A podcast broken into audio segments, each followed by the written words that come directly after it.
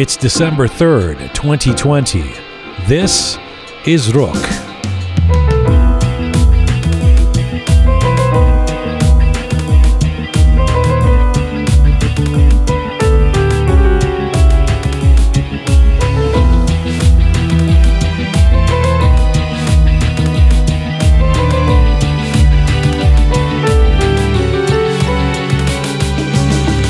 on the way to exploring different personalities and voices across the Persian diaspora, you'll come across folks who will surprise you with their personal journeys and how they've created a space to connect with others. How about an Iranian American woman who was a VP in the banking industry, left to become a successful portrait photographer, and now runs a very popular internet webcast talking about life, love, relationships, and identity? Kusha Alaghband is the host and creator of Kusha's Corner and Car Talk with Kusha, and she joins us for a feature interview today. Plus, the Rook team has assembled with a variety of opinions and a barrel of letters. This is Conversations from, to, and about the Iranian diaspora. I'm Jian Ghomeshi. This is Rook.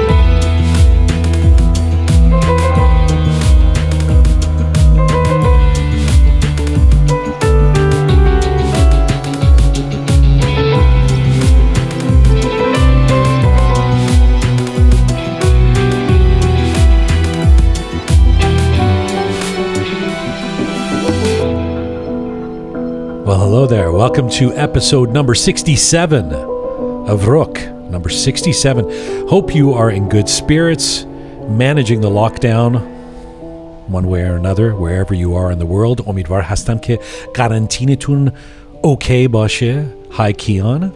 Hi, Jian. How are you?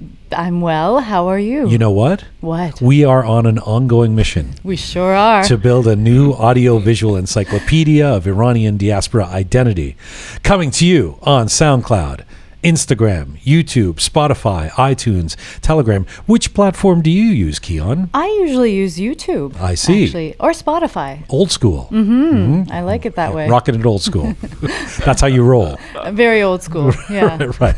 So today uh, we have an interesting feature guest, an Iranian American woman who's been very a very successful portrait photographer in California, and has now started this uh, Instagram and YouTube show. You would watch her on YouTube because that you're old school. on way. Instagram, you don't know the new, the new, the the, the SoundCloud, the Telegram, the kids. Telegram. You know. I don't live in Iran, so I don't use Telegram. you said that with such disdain.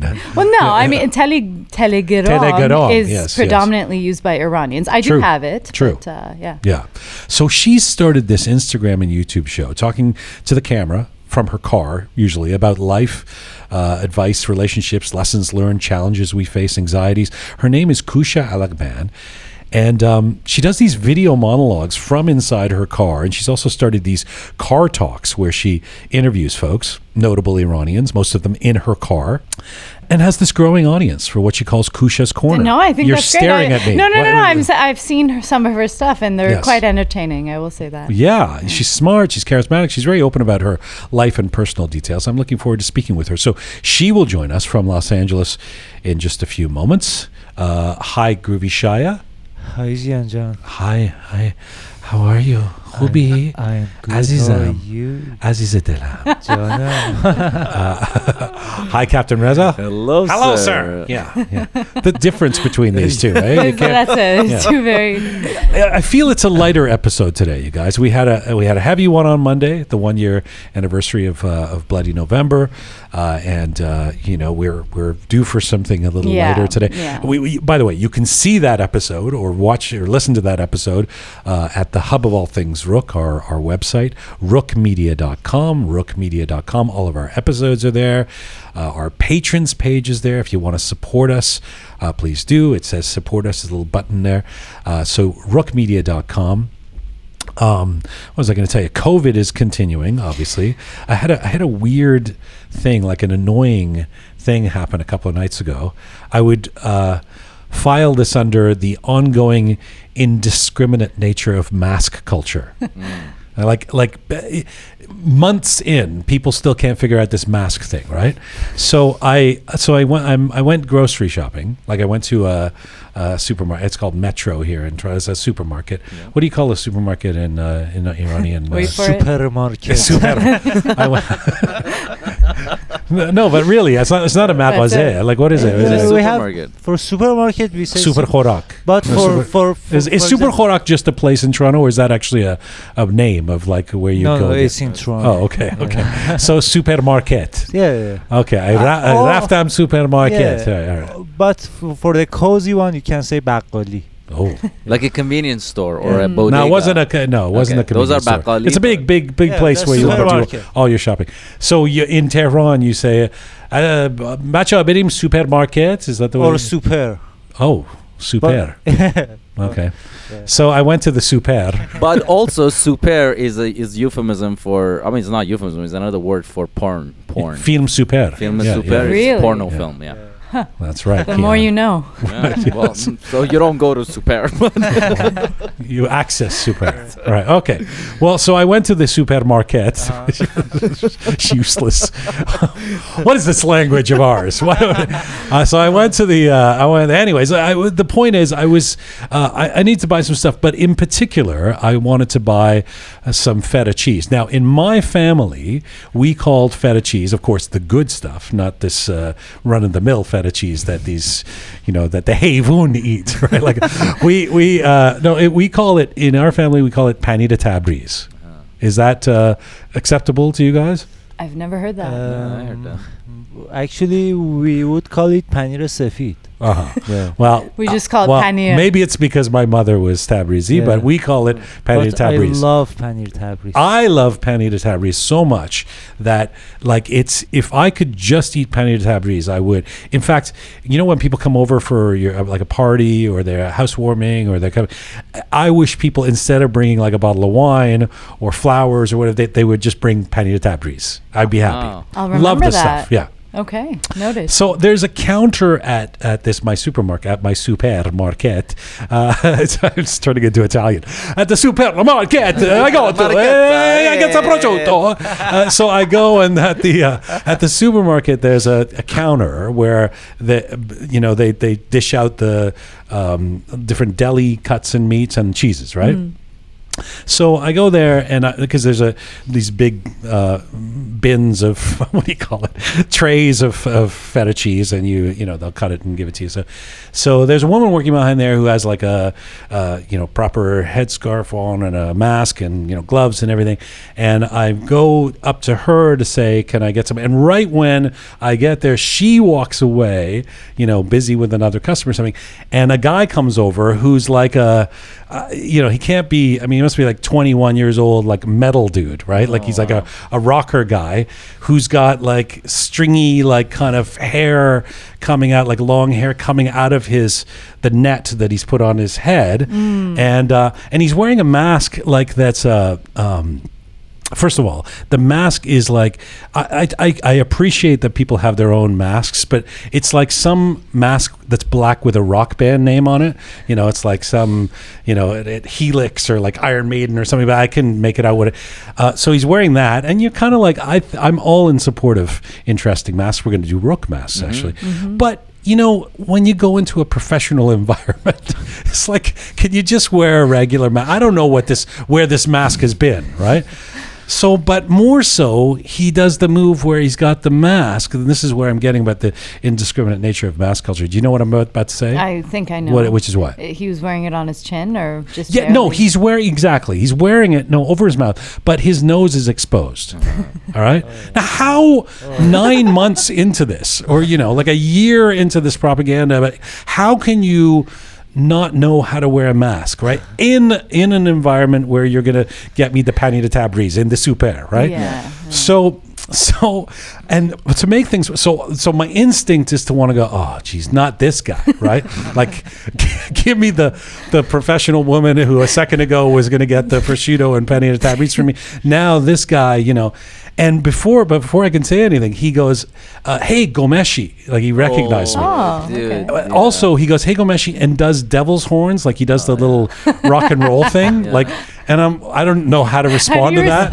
like, what am I supposed to do? Like, you do it back? Do, like I I didn't do it back, but I was like trying to sound young. Like I was like, "Hey man," like I don't know, you know, what am I supposed to say to him? But he, but so he recognized me, and then he goes, yeah. uh, "I really liked your interview with Slash." Right? Uh, from behind his rock and roll mask. I really like hearing him. So uh, Slash from Guns N' Roses, yeah. a guitarist. This is an interview probably ten years ago. I did, you know, on CBC. So, so but very nice. You know, thank you. I don't know. He must have seen it on YouTube. He doesn't look older than nineteen, and he's like spotty faced, like long hair, and so anyway. Uh, so now I'm caught. Like the guy he's actually not only am I captive to this mm-hmm. this server, but he knows who I am, and he said something nice to me. I can't, oh, oh you know, to say something bad. Like I can't say, oh, th- hey, thanks for complimenting me on this interview from ten years ago. Can I get that other woman to serve me? Right? It's not possible. So the guy with the exposed nose, you know, and kind of a, I have to say, for a white guy, like a prominent nose too. Like he's, you know, it's like a big sort of, you know, uh, he said, what, what, can I get you, man? Hey, Ghomeshi, what can I get you? And I, I was like, uh, well, I actually was going to ask for some feta cheese. All right. So he goes and how much? How many? Well, I'm like uh, uh 300 grams. And, you know, I'm half Pashimun. Like I'm half like, how do I get out of this? But now I'm in. I came for the feta cheese. Okay. You know. So he goes, so he cuts the feta cheese and then he goes, how's this? This and holds it up you know, but he's holding it close to his face. Oh, and the only thing I can imagine is the molecules. what are they called? Oh. The droplets, you know, the COVID coming yeah. from his, you know, nose and the top of his head to the onto the the feta, right? So I'm getting really freaked out and I'm like, uh, uh and I'm kind of getting a- anxious, but I, I want to close the deal, you know. He's like, is this good? This good? And I'm I just want to say like, move it away from your head, you know. So I go, yeah, yeah, yeah, that's fine, that's fine, you know. And uh, you want some, uh, you want some of the juice? Now, of course, I want him to put it in a thing with some of the juice. So then he put. I mean, it's like he's going out of his way to put his head close to the to the juice. Uh, oh. What do we call a metal guy in in Farsi? Like a rocker, you know? Oh, honey. Metalhead? I don't know. Oh, oh actually, don't say metalhead. It's not good. no, that's a good point. I, I think we don't have them. Do we have a? What's no, a, no. We don't have a word for rocker, like a kind of a.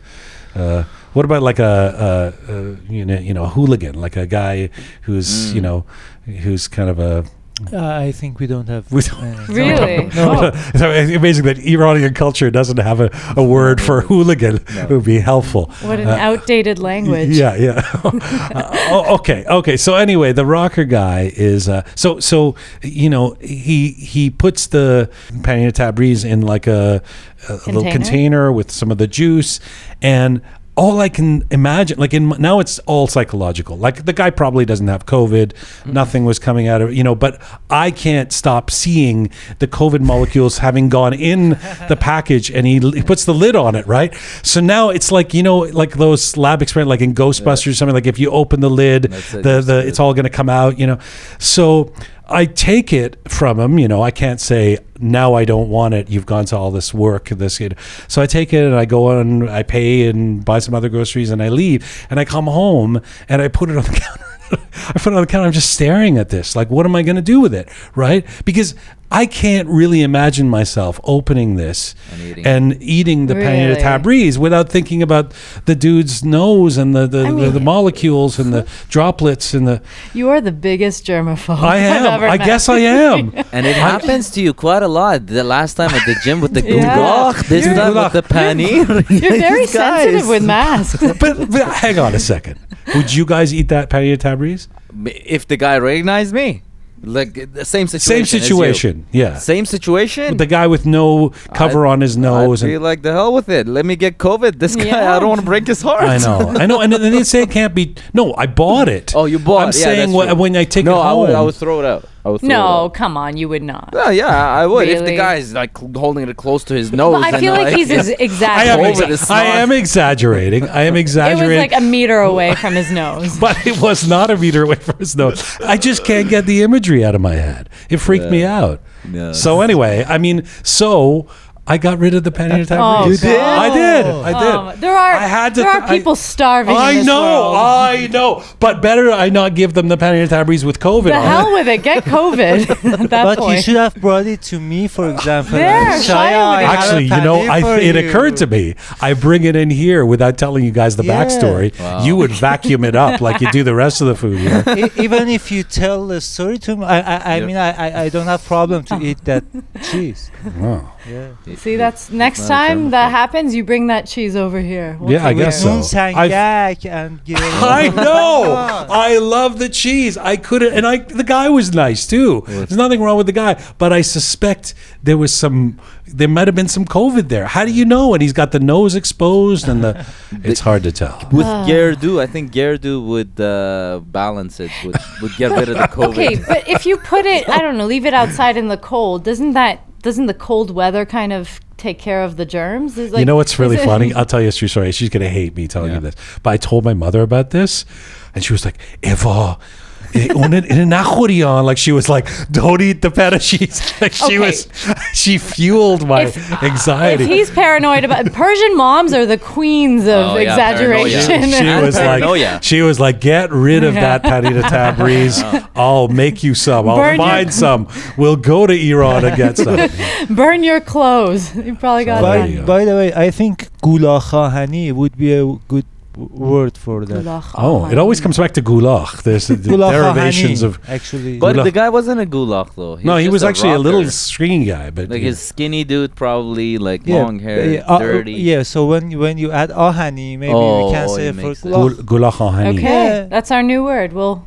You're welcome to the Farsi language. But doesn't gulach mean big, like you know, meathead? That's meathead, overgrown guy. You can't say just like. Yes. Yeah, I mean, I, I, God love the metal dude. I hope he's not listening. He's probably, I know he's not listening. Actually, probably hasn't listened since the Slash interview that he saw on YouTube. But, but it was very nice of him. I just, you know, I, again, you're right. It's like the gym. Mm-hmm. I should have just told the guy, hey, bro, can you put the, you know, maybe if I did the devil's horns and say, hey, man, can you put the mask back down? But then I feel like, He'll you know, feel offended. Yeah, and that's his guys. story for the rest of his life. You oh, know, that Ghomeshi yeah. guy, you know, shamed me about my mask. And like, I met him. I was a fan of his. Yeah. So I liked his slash interview, but now this guy with his particularities, and I don't, oh, yeah. Um, Okay. What a world. What a world. what a world. I'm sorry to Kusha Alaghband and her fans for uh, taking up this much time because we've got to get to everybody. I, I, we got a lot of letters, right? We do. Because I know God. we haven't done letters in three yeah, or four I took episodes. a week off. So yeah. uh, there's a so backlog. Of, there's a backlog, but you've selected some of the the prime, only the finest, prime cuts, the finest for you, Jean. Thank you. So we're going to get to what are they about? Well, uh, we had the Sonita um, interview, the yeah. Afghan uh, rapper who's yeah, a humanitarian as well. Um, we have the episode on Maradona, the, oh, the, the, the remembering Maradona, yeah, and how it relates to Persian culture, which yeah. uh, it does. It, for those wondering how, yeah. really. was Maradona a bit of a gulach, gulach ahani? At the latest, I think he was regular gulach. not ahani. no, no. Uh, but no, ahani sounds like uh, yeah, yeah. Uh, he was gulach talai. Ah, right? gulach talai. Yeah, gold gulach. Yeah. Was he a gulach though? He was. You know, he wasn't a large. I think if he wasn't Maradona, and he was just some oh. guy that you saw in the street in his later years. Oh, he later seems years, to fit okay. the description of Gulach. Oh, 100%. what a character. right, right, right. Okay. Yeah, so, for those of you who didn't listen to that episode, uh, gulach is a, and, and you don't speak uh, Persian. It's a, I guess w- when we were talking about uh, one of these beefy guys at the gym who's uh, really pumped up. Like a meathead. A meathead, yeah, yeah. yeah. yeah. Uh, gulach. yeah. Uh, so you were saying Sonita, Maradona. And then we, yeah, we had that episode on Monday about uh, the commemoration one year later. The Aban protests. Yeah, yeah, yeah, yeah, Okay, we'll get to all the letters in a little while. the fabulous Keon is here, Captain Reza, Groovy Shaya. Thanks, guys. Let's get to our feature guest. And our feature guest today is an Iranian American woman who first came to prominence as a celebrity photographer, capturing remarkably intimate and expression filled moments with well known stars and their families and loved ones. Her photographic subjects have included global icons like the late basketball legend Kobe Bryant, uh, important figures in the Iranian diaspora, and ordinary folks in extraordinary settings that she's captured around the world. More recently, Kusha Alaghband has become more recognized for her work in front of the camera than behind it. She's now the woman behind an extremely popular Instagram channel and YouTube series called Kusha's Corner. In it, Kusha makes accessible little videos where she speaks to camera and opines on all manner of subjects from daily life to the challenges of being a woman, to love, to relationships, to global affairs. And she often does so sitting in the driver's or passenger seat of a car. She also conducts engaging and entertaining interviews with friends, family, and stars in the same format and has done recent car interviews with the likes of Max Amini, the hip hop star Irfan, the comedian Tehran, as well as her trusty partner and friend Mahsa. It has made Kusha a growing star of the internet and well worth following, and right now, the charismatic Kusha Alaghband joins me from Newport Beach, California. Hello. Hi, Jian. that was quite an introduction. Wow. Was it? yes, it was. it, you're comfortable with co- being called charismatic, I hope, because you certainly come off as charismatic in your in all of your work. That's very, very kind of you. I'm blushing right now. Well, uh, good. Uh, you you deserve that introduction and so much more. I'm so excited to have you on the program. Thank you for doing this. Let's let's get the obvious out of the way and a question that I know you've been you're likely sick of answering already. Why why decide to sit in a car? Why why?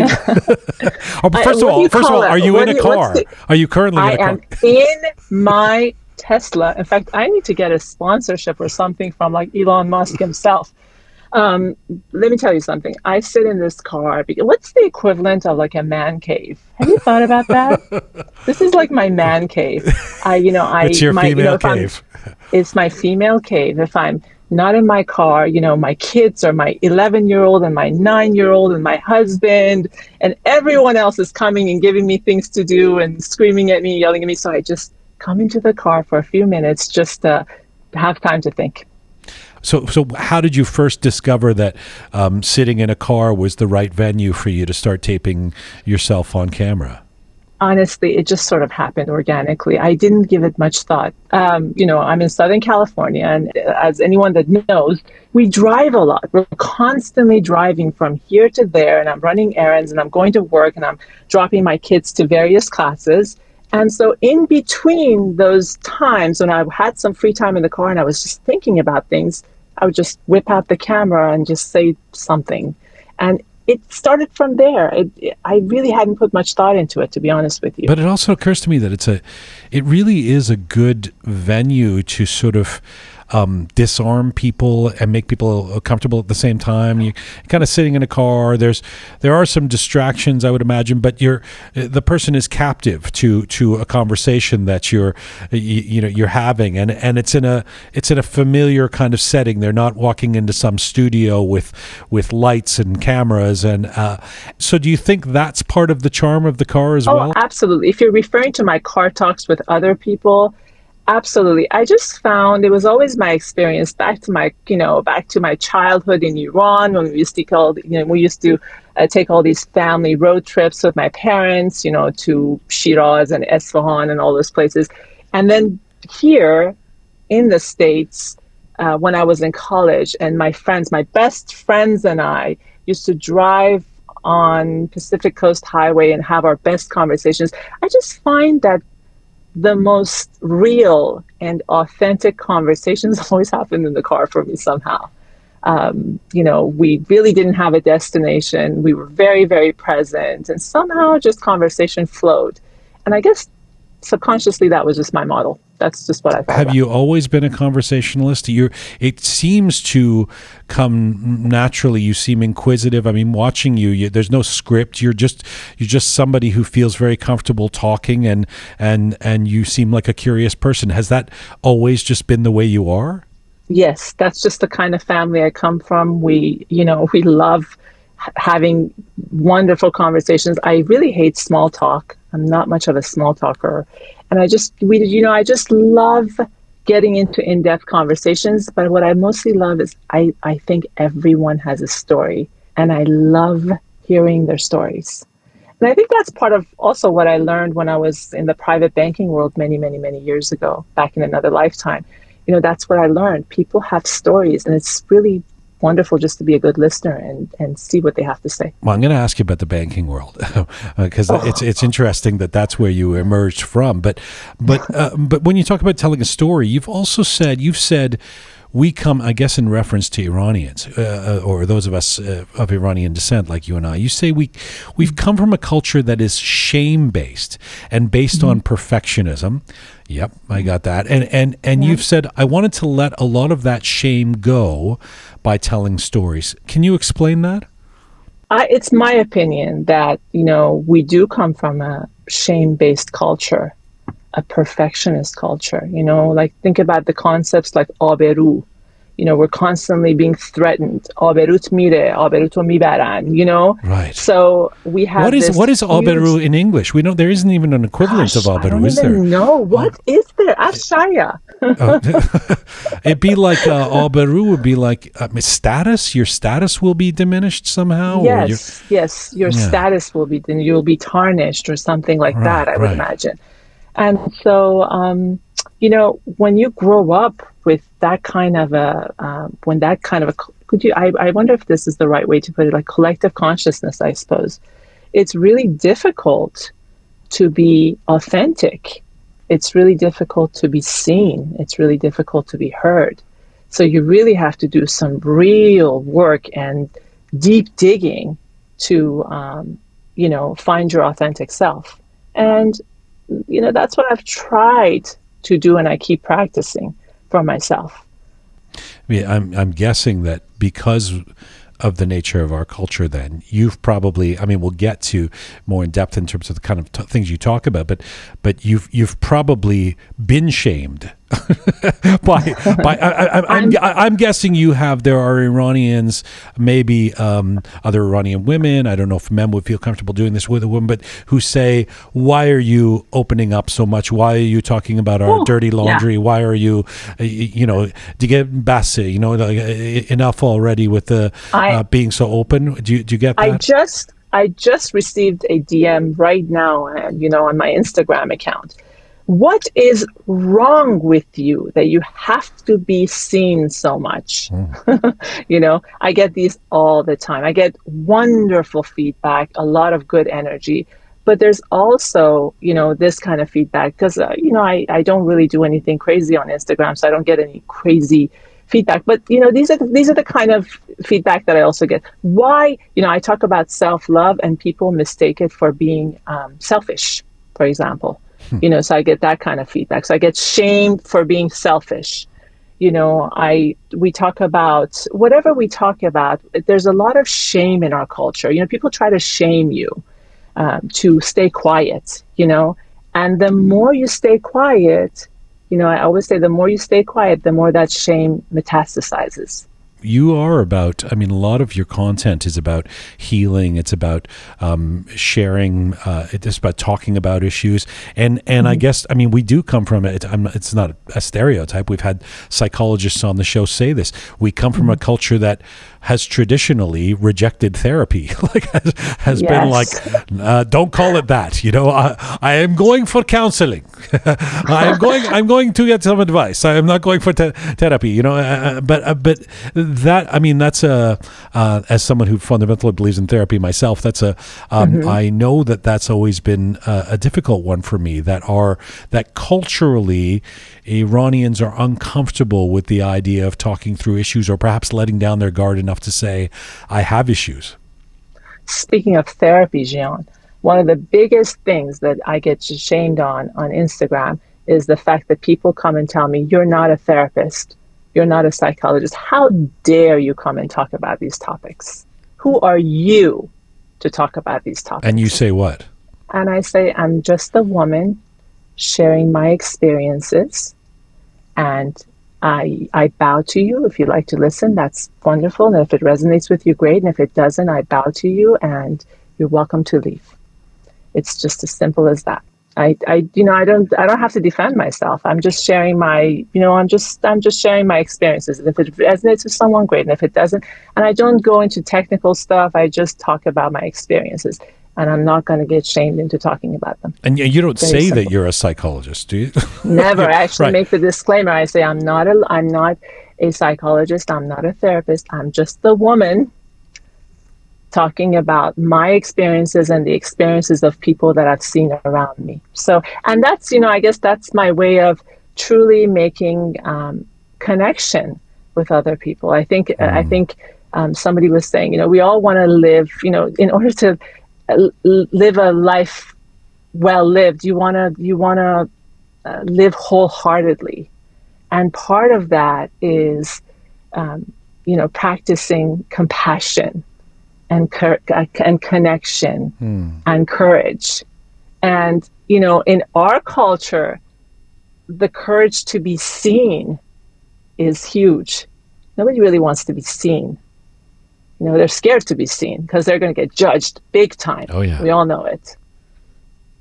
And God forbid you're a little bit different or you stand out. Let me ask you about that courage, uh, and let's go back. You, you you're born in Tehran around mm-hmm. the time of the Islamic Revolution. You come to California from Iran as a kid in the mid '80s with your parents and your younger brother, uh, and you've told me you, you had a really difficult time assimilating into the U.S. Could you have imagined Think of Kusha as the kid in the in the 80s and the in the 90s. Uh, could you have imagined you'd be opening up yourself and your life uh, to the world on camera the way you do these days? Hell to the no. no, I never imagined such a thing. It's just it just happened. I, I you know, it just happened. You know, especially the kind of background and the kind of family I, I come from. I never I never imagined myself doing that. My mom is an intensely private person. Uh, you know, and she has great influence in my life. And to this day, whatever my mom says, you know, I do and I listen because she's always right. But I never imagined that this would happen. I never imagined I would have videos on Instagram. And uh, you know, my my husband is um, not on social media. He has a great disdain for all you know social media and here i he am does? you know? He has a he disdain does. for social media. He he's not he just you know he, he probably has a fake account and comes and checks my stories. Uh, well, well, well, this is interesting. He has a disdain for social media but his, he, he's an his, intensely private person. He's intensely private but he supports me wholeheartedly. Very nice. Wholeheartedly yeah. And and it, does he watch your stuff? Does he kind he does and he just does grammatical corrections and you did this. But, but but hang on a second. Two steps back because you've said you felt like an outcast as a kid, and and and, and, and you've uh, you've even posted you've talked about that, that you still do sometimes. Uh, it does, I always do. You do. I feel like a misfit, complete misfit, absolutely. So, so, so, becoming a popular social media personality, it doesn't make you feel less like an outcast. Not at all. Not at all. I, I feel like you know I was telling my son this other day, you know, as he's going through the challenges, almost approaching middle school, and he always, he was always like, "Mom, did you ever feel like a misfit?" I'm like, "Cameron, I always feel like a misfit. I, I mean, we're all. I mean, you know, I'll never fit in. I don't think anyone will ever really fit in, and you know, there's a really good reason for that. And I'll tell you what it is. Objects fit in, things fit in.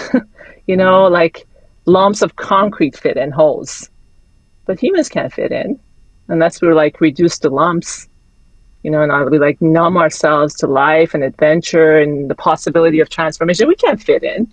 You know, we relate, we feel, we experience life firsthand. You know, we have like shifting attitudes and perspectives. That we can't fit in. So, you know, and then if we want to fit in, at what cost?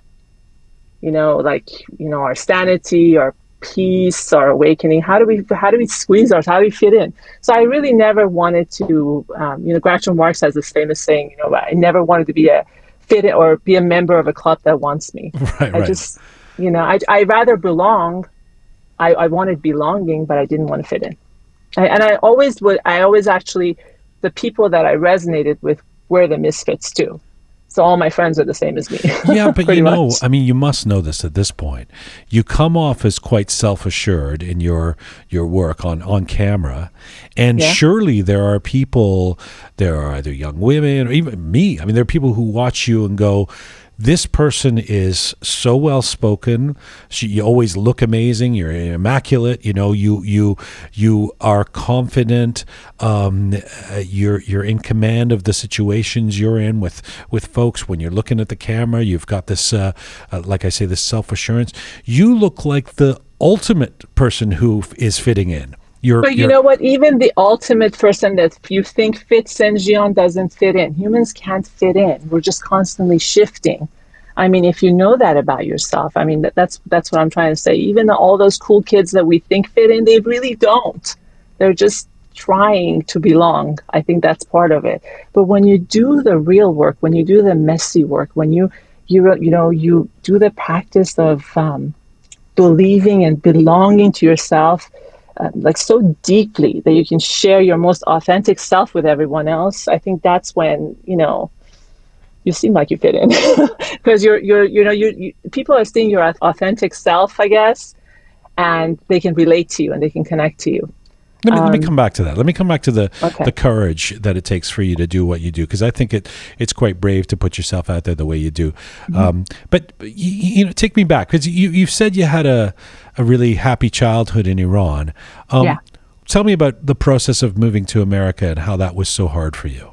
I just had a beautiful childhood in Iran, surrounded by loving, a large family, loving family members that doted on me. And then we came to the States and there was no one. It was just the four of us my mom and dad and my younger brother.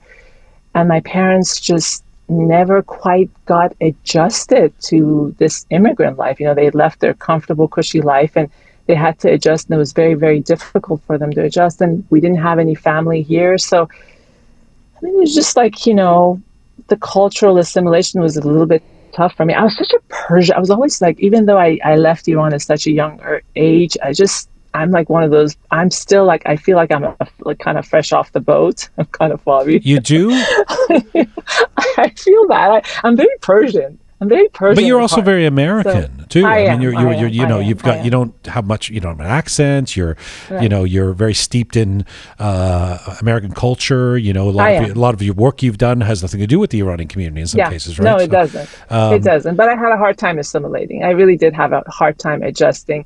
Again, it was that lack of belonging. I no longer belonged to a larger community, and it was really difficult for a few years for me the immigration i mean the immigrant the immigration journey i guess is that what you call it it was very difficult for me you you end up um, becoming this successful young woman in the banking industry mm-hmm. um, which uh, you know you, like you're you're kind of an overachiever right I mean, let's get that out of the way. I, you were you were you were probably very focused at school. You did really well. You you were I don't know valedictorian.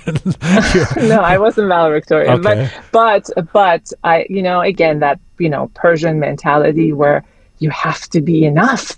You know, if you have certain accolades, if you you know get this title, if you're pretty enough, if you're thin enough, if you you know you marry the perfect person, you'll be enough. So, yes. you know, I, I went the correct route. I try to do everything so I can be perfect so that there would be no shame in my game.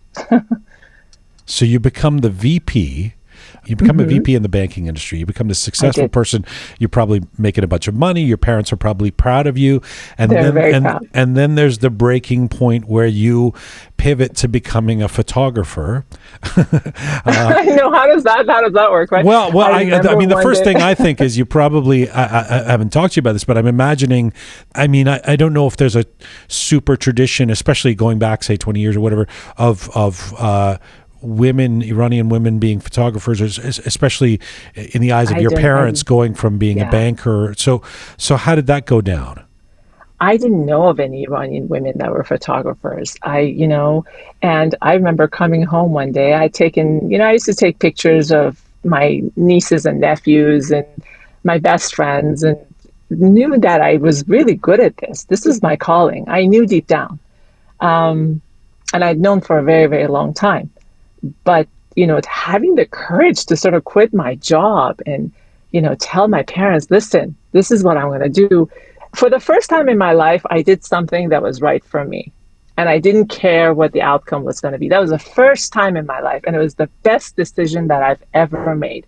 And i think if you're passionate about something you work so hard you don't even realize the hours of the day that you're putting into something and everything else will follow and so that's what happened. I went home one day and I said, Guess what, guys? I'm quitting my job. I'm going to become a photographer. That wasn't the first time I'd shocked my parents. I had announced that I wasn't going to uh, going to law school in the 11th hour right, right. of having to go to law school. So that was the first shock to my parents. Then this came. And this time I remember my mom, she's so funny. She's like, Azizam, آخه نمیدونم you're the vice president Ach, mommy, you're the vice president, Yanichi. I said, Mom, I promised I've never embarrassed you. I'm not going to embarrass you. It was very foreign to them. It was just, Yanni, what, what do you mean you're going to become a photographer? And I think they had this image of, you know, the sweaty photographer, I'm back in the old country. Like they just, it just, right. they just couldn't put it together. So it, it, you know, I got a little resistance from my family, from my husband's family, from everyone. So okay, so you but, were already married, and oh, and I was already married. You're married. married you yeah. got this successful marriage. You're VP at a bank, and it's yeah. like, all right, you know, it's going to be interpreted, even though you were far too young for it to be called this, but like as some kind of midlife crisis. She's she's suddenly no, it was very leaving. very young. It wasn't a, it wasn't right. a midlife crisis. no, no, no. I know it's like the equivalent. Of like a, I'm le- she's leaving living the stable life to try. Don't you know, she's me, she's going Princess Margaret on us. She's gonna like oh, yeah. and, and, and I tell you, I tell you, I remember it was a very difficult decision. I was actually, I was, I felt very passionate about it, but you know what? There was these like little old voices in my head. Are you doing the right thing? Oh my God! What if you fail? What if people laugh at you? And I remember I was at a wedding one night and I was in the bathroom stall and a girl that I knew that was a very successful dentist who loved photography at the time was outside. She didn't know that I was in the bathroom. Someone came up and said, So and so, June, are you the one that's quitting your job to become a photographer? That's what I heard. and she said, Oh my goodness, I would never. Who would do that? And imagine I was in the bathroom stall listening to this and I was mortified and I had just a big lump in my throat. And I thought, oh my God, what am I doing? And people are going to ridicule me. And I remember sort of I had my sort of my shoulders were down, my body language was mm-hmm. very, very obvious, apparent that I was just not in a good state. I came and sat next to my mom. I said, Mommy, this just happened and she looked at me and gave me the best advice. Uh, this is one advice I'll never forget. She said, Hushe, when you first start out with anything, everyone will criticize you. Hmm. Everyone will transfer their own fears and projections on you. Yeah. You keep your head down, focus, and just keep going. And I promise you, when you reach a point in your career where you're extremely successful, the very same people that were the naysayers are going to kiss your behind. Those were her exact words. And that's exactly what happened, Jian. Exactly. She called it. Hmm. That's exactly what happened. Those same you know, people. You don't just go on to become a, a, photographer. And for those who don't know you and your story, you become an extremely successful photographer. And um, I, I still think about that moment. But so so looking, if you will, through the lens of, of where where you've come to now, it it seems like an obvious choice. But in that moment, you weren't yet an extremely successful photographer. In fact, you had no, there was no evidence that you were even great at this, right? It, it, wasn't like you'd been, you know, playing guitar in the basement for the last 20 years and everybody's been no. talking about how great you are. So when you say to your mom, I promise you, I will be successful at this. On what basis? I mean, how, how did you know that? Stupidity. I don't know. I just felt very passionate about it. And I just, deep down in my heart, I knew that I had a calling for this. I knew that I could do it. And in all honesty, when I focus on something, I do it. And because I do things that I'm passionate about and it takes me a while, you know, and I and I sort of redefine myself every decade, and I get tired and I do something different, and I have these resting moments where I'm doing nothing. I don't just take on any job. I don't just take on any project. I don't say, oh, I want to do this now. I really focus and I go within and I really think about what is my calling, what's my next step, and then when I make a decision, I'm all in. All right, so. let me let me ask you a little bit about photography before we get back to Kusha's corner and sure. and, and your social media success. Uh, you, you, looking at your photos, I mean, uh, it is. I, I don't believe that anybody would look at your work and, and think anything other than this is dazzling. This is this is incredible mm. work.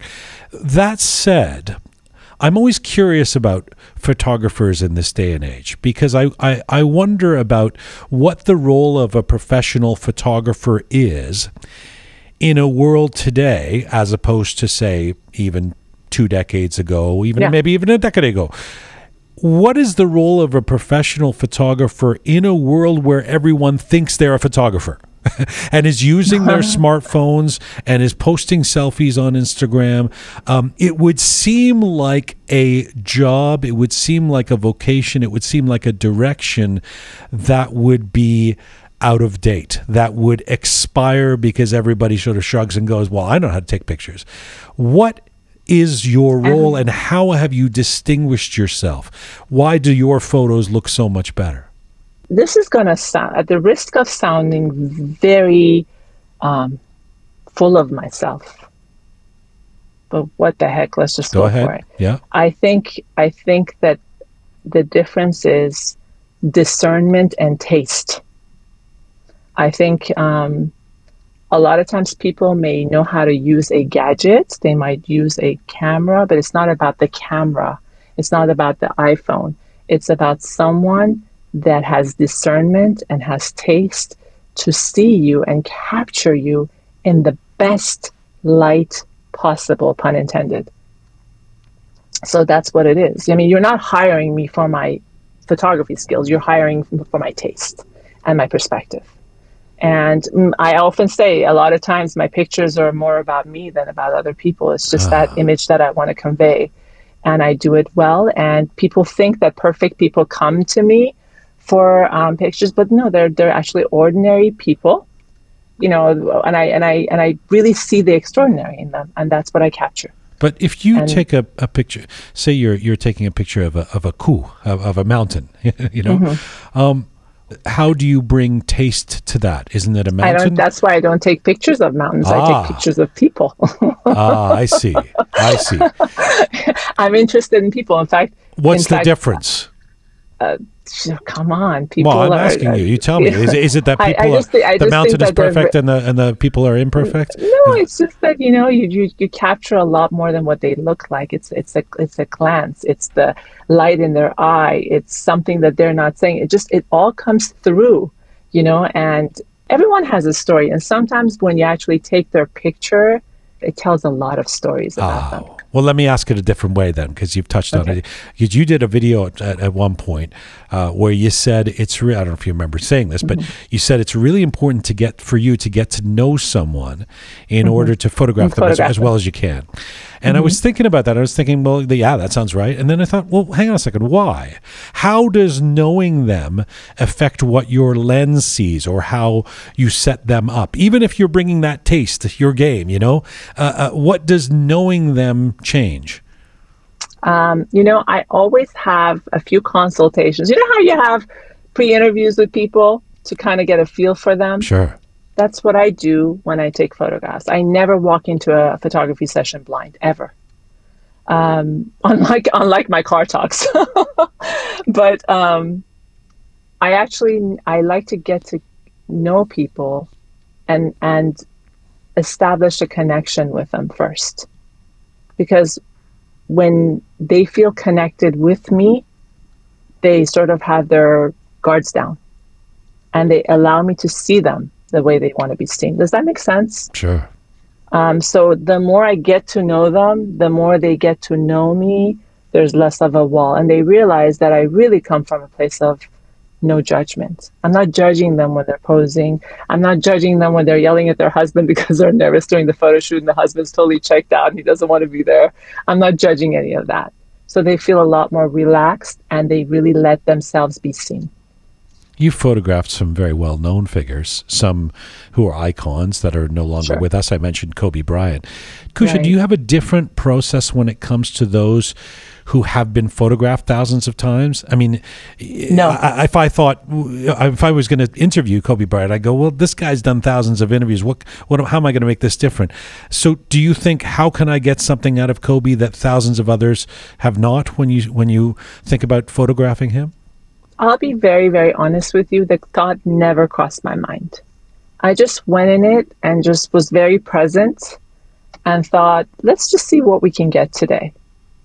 And, um, you know, maybe I would have done better if I, if I thought that, but I, I was just very, very confident that we were going to get something really, really good that day. And every time we did. Unfortunately, I can't show those images, you know, but um, yeah, I never thought about it too much I would love to give you a much more interesting answer. no, I, I think that's that's a very interesting answer in and of itself. It doesn't matter who the subject is as long as you get no, a sense I, of them. You you the same process for about, everyone. Right, right. Actually, I think that's what made them comfortable with me. I think I had, um, and I had like for one time I had this really famous sports announcer. I'm so ashamed that I can't remember his name right now. Not that really famous, famous, I guess. Yeah. But no, he's actually very famous. I just it's old age or something. But anyways, um, but you know, I I actually and everybody was so afraid because he's very intimidating. Uh-huh. and um, d- doesn't have patience for in pictures as most men really don't. They don't have time they don't have they don't like to sit in but what I was really, really good at was sorry. Hang on, hang on a second. Saw, hang on a second. You're you're saying there's a it breaks down on gender lines. Who's got patience uh, being I think so. Women love when, when women love pictures. Women love to be photographed. But what I find is our biggest challenge is first of all, you know, I photograph a lot of families, for example, is convincing men to want to be photographed because first of all, men don't think they're that attractive and if you don't think you're that attractive, you don't want to be in front of the lens. And hmm. most men really don't think they're that great. Oh, like interesting. really don't. and and women do think they're attractive. And women do. Women love pictures, you know. So I would always I always tell, you know, my subjects, the women who come to me, I say, leave the men to me. Don't worry about it. We got this.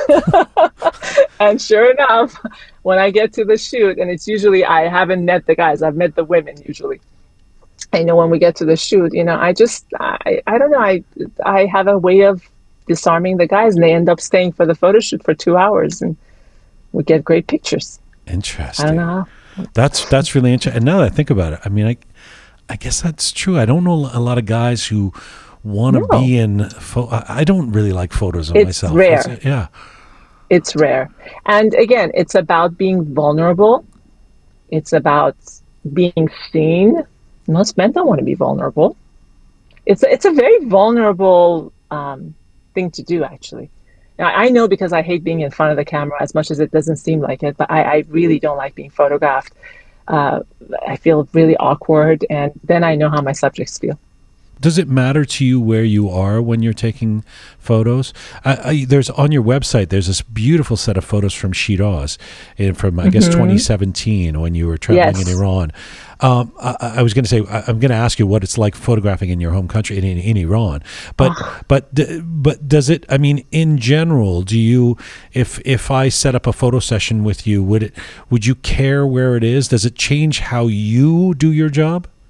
Yes, I, I have to check out the location always. I have to know exactly where I'm photographing because I a lot of times I would use ambient light and I follow the light. Where there's good light, there's going to be great photos. So so why was Iran so inspirational? it was just I hadn't been there for 20 something years, more than that. And it was just reconnecting with mother, reconnecting with home. It was I I mean I just get I get teary eyed just thinking about it right now. It was just again I felt like uh, just going back to somewhere that I truly belonged. Huh. And so it was a very, very special time. And it was my first time there with my children. And seeing Iran through their eyes was ex- just very, very special. I, I got to tell you, I have a funny story about going to Persepolis, though. It wasn't the smartest move. I went there, I took my kids there like in the middle of July. In fact, we took great pictures because no other person in the right mind uh, showed up at the Persepolis that time of the year. So it was just us. It was, I don't know, it was like 110 degrees, and uh, but we took great shots. So you grew up in Tehran, right? I did. So even when you go back and you're in in a, in a place like Shiraz, you feel like you feel more of a sense of of belonging than you do in California, say. There's just so much.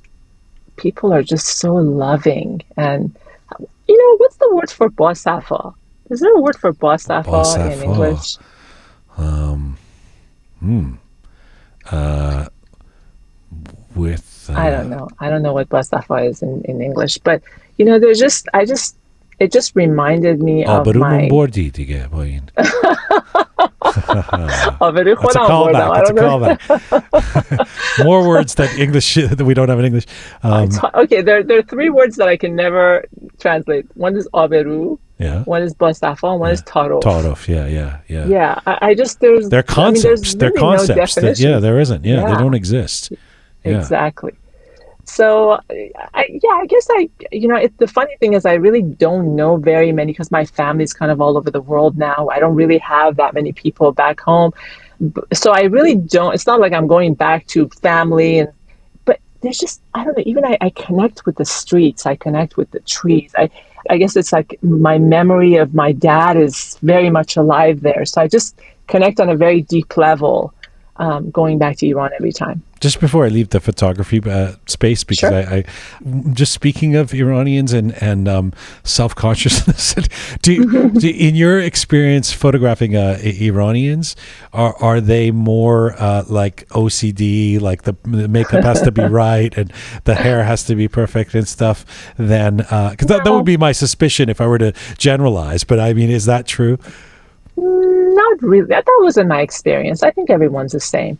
When everyone shows up in front of the camera, again, they're very vulnerable. They see their friends' pictures. They want to be just as perfect. They're very afraid that their pictures are not going to come out well. It does every time.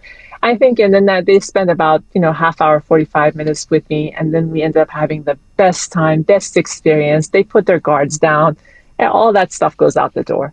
No, but generally it's all the same for everyone, not just for Persians, surprisingly. tell me about the segue. Tell me about how how did you go from why did you go from being this person who's got a career chugging along as this successful photographer to starting to include yourself in uh, the images that you would put out there and then to begin recording videos what, what, what was the Uh, maybe it was midlife crisis. maybe it was midlife crisis. You you're know, still just- too young for that come on I'm, I'm trying, I'm trying to, you know, what I think what it was is, you know, I, I went through that and I experienced um, a lot of success. Um, and then there was a point where that image wasn't even serving me in, in, anymore. The photographer everywhere I went, oh, she's the photographer, but it wasn't serving me anymore. And you know, all these images, all this, uh, all my life that you know, you have to be this to be enough. You have to be this. You have to be this. None of it was serving me anymore. So I went into a contemplative, contemplative contemplative yeah yeah com- yeah, one of those words I can't say. Uh, you know, I had to do a lot of soul searching, a lot of introspection, get really messy, you know, uh, you know, soften sort of into the hard edges of life, you know, not shy away from discomfort, all that stuff that, you know, us Persians don't really do that much, you know, dig deep into my psyche, figure out my deepest fears, you know, m- make friends with being a little bit more vulnerable, make friends with being more uncomfortable, uh, start, you know, building boundaries, um, start cultivating more compassion, you know, stop comparing myself to other people so much. And then a stronger me came out of it. You know, I felt like I was a little bit more every day. I was a little bit more authentically empowered, and that took a couple of years. I mean, I just basically shut it down. I wasn't photographing anyone. I was just doing a lot of yoga, a lot of meditation, a lot of introspection, um, which, again, I think a lot of us don't really have the opportunity or the desire to do. But Um, is putting yourself in front of the camera a part of the catharsis, part of the healing? No, I- no, no, no. It, it wasn't actually part of the healing. I'm sorry, I didn't continue to what I was saying. So once I got to that stage, I realized, and there's no stage, but once I got to this particular point, uh, I realized, you know, there's a lot of people that are experiencing what I'm experiencing. You know, when I would talk to people and we would have these like moments of connection, be like, that's exactly how I feel. And I thought, you know what? We talk about where we get our nails done. We talk about everyone's on Instagram talking about their shoes, about their dresses, tagging this person, talking about superficial things. Why not talk about some real deep topics? You know, what's wrong with that? What's wrong about sharing something, some, you know, where there's like points of connection with people? Do you Does remember the first topic that that you talked about where you realized, whoa, there's an audience that really wants to engage at this level? Yes, I had a car talk and I think I was talking about um, how we listen to say something versus really listening to hold space for someone. And we respond out of our discomfort, uh, not to again hold space for someone. And and when I talked about that, the amount of comments that started coming in was crazy. It was just, I, I mean, I just saw this response that I'd never seen before, and I knew I was onto something. Wow. Tell me, say that again. So the the difference between um, listening to save a space for someone versus listening I think, to think about what the response is going to be, to what your response I think oftentimes, you know, we want to be there. Like, let's say we want to be there for our friends. Right. Jian, you are talking to me about something, opening up, and I'm listening to you. Yes. And a lot of times we haven't learned to hold space for people and just be present with their experience exactly as it is and just stay quiet. Ah. and just have their our hand on their shoulder, ushering a prescription as quick as possible for them, and exactly. telling them what to. Ah, because ushering a prescription is really not about them. It's about our own discomfort with the subject matter. It's about our own fears. It's about our own projections. It's about the fact that all of a sudden we're so uncomfortable with our own sensations that we want to prescribe something for the other person. Well, wait a minute though. Instead if you of, say if you say I'm experiencing a, a lot of anxiety, this has been really difficult for me, and I mm-hmm. and I say, hmm, you know, have you tried Bikram yoga? You know, why is that um, about my discomfort? Why isn't that coming up with a, an idea that has worked for me? Because at that moment, that person might not just might not want to fix; they just want to talk. Right you know, I, I, think a lot of times. I already knew the answer to that. I was trying to, to, to, to, be honest, when I've gone through some really difficult things in my life, uh, the, the, the thing that shocked me the most was that everyone had a prescription and they were all exactly. different. Brother, you do. should try Jesus Christ, you know, or yoga, yeah. or these pills, or this it's, or that. It's just like, okay, enough already. Thank you, everybody. Instead you know, of saying, right. instead of saying, Jian, what's causing this anxiety? What's going on with you? Right. Want to talk about it? And just sitting there and holding space quietly. I can have my hand on your shoulder and just offering my presence may be all that you need at that moment, not a quick fix. Who is your who is your audience? My audience, you'd be surprised. It's it's it ranges from 18 year old girls to 55 year old, 60 year old grandmothers. Is it mostly women? It's everybody. It's it's uh, it used to be mostly women. Men are quickly uh, finding my page and actually coming on and expressing their opinions. And it's a I, I think it's a my it's definitely a deeper audience. That's for sure. It's people that are a little bit more. They're, they're critical thinkers. They're, um, you know, I guess they're looking for some meaning in their life. Uh, but I mean, it's also just fun sometimes too. It's not you got to make it fun. Not, you got to make it yeah, yeah. Not to give people there, the wrong you know? idea that it's, it's, it can be super it's fun and so funny. Heavy. But as as the audience has grown, has your sense of responsibility or the pressure you feel around the topics you choose or what you're going to say or do changed? I mean, I don't really feel pressure. I talk about things that I want to talk about. Obviously, I, I like to use discernment and um, think about what my intention is for posting something. I always examine my intention. I set an intention. Um, so you so, did a recent thing. You, you you and your friend Mahsa did a recent. Uh, you have to bring on Mahsa. Well, it's, it's very entertaining. Uh, yeah, she's great. I love her. Yeah. So so you. I think it was about connection, love connections, or something. Um, uh-huh. Does that make sense? What are we talking about? No, which uh, one? We oh, talk about it. We oh, talk is there, a, is that a, is that a, a love connection? We need our own show. We need our own reality show, Mahsa and I. That's what we need. that would be crazy. so, so when you say you you think about what your intention is, so first of all, uh, uh, sorry, let me just figure this out. So do you book it like it like, hey, um, Max Amini, uh, I'm gonna do a car talk with you. Meet me in the car at uh, you know yeah. at 2 p.m. and and then I, you know you think about what the topic's gonna be. How, how does it I work? I swear to God, I everything is just worked out so organically. I I would love to think that I'm that organized and you know I, am not. It just everything just keeps happening organically. I don't know. You know, it it just happened that once Mahsa and I were talking about love languages, and the different languages of love, you know, which is like acts of service and physical touch and gift giving. We're each saying yes, what our language, yeah, love good. language yeah, was, right? Yeah. So I turned around and I said, I said, I don't know, the conversation somehow led to Max Amini. I'd never heard of, I mean, I'd never talked to Max Amini. I didn't know him. He didn't know me. And I said, you know, that comedian Max Amini says this. And so apparently someone sent it to Max Amini. He went and saw my page and according to him, he fell in love with my page and the message, the message of my page. Hmm. So he reached out and said, That was really funny. I loved it. And we just got to talking and said, Hey, Max, want to come on, you know, join us on our car talk? I'll bring Mahsa. And that's how it happened. we met for like five minutes before we actually all hopped in the car. We had never seen each other before.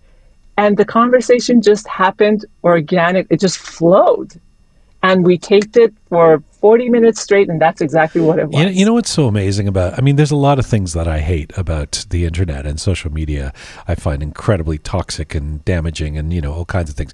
But but but i have to say i mean this is so 21st century like you couldn't you couldn't do this 30 years ago. No, you know, if you were, you would have to pitch this to a TV network and then they'd have to like, you know, uh, create a set and put, I mean, you're a photographer, you know this. You would have to like, and yes. then they create a car and then they would micromanage it and there would be an executive producer saying, no, you should sit on this side and we're going to book Max and we have to tell him what he's going to say. And I mean, it, it just wouldn't, and yet you're doing this and it's caught fire. I mean, there's people who want to watch this. They're interested. They're, they're genuinely excited. No, no, I'm not shocked at all. I'm not shocked at all. I'm just saying this is the best part of what new media has has uh, enabled to me. This is the best part.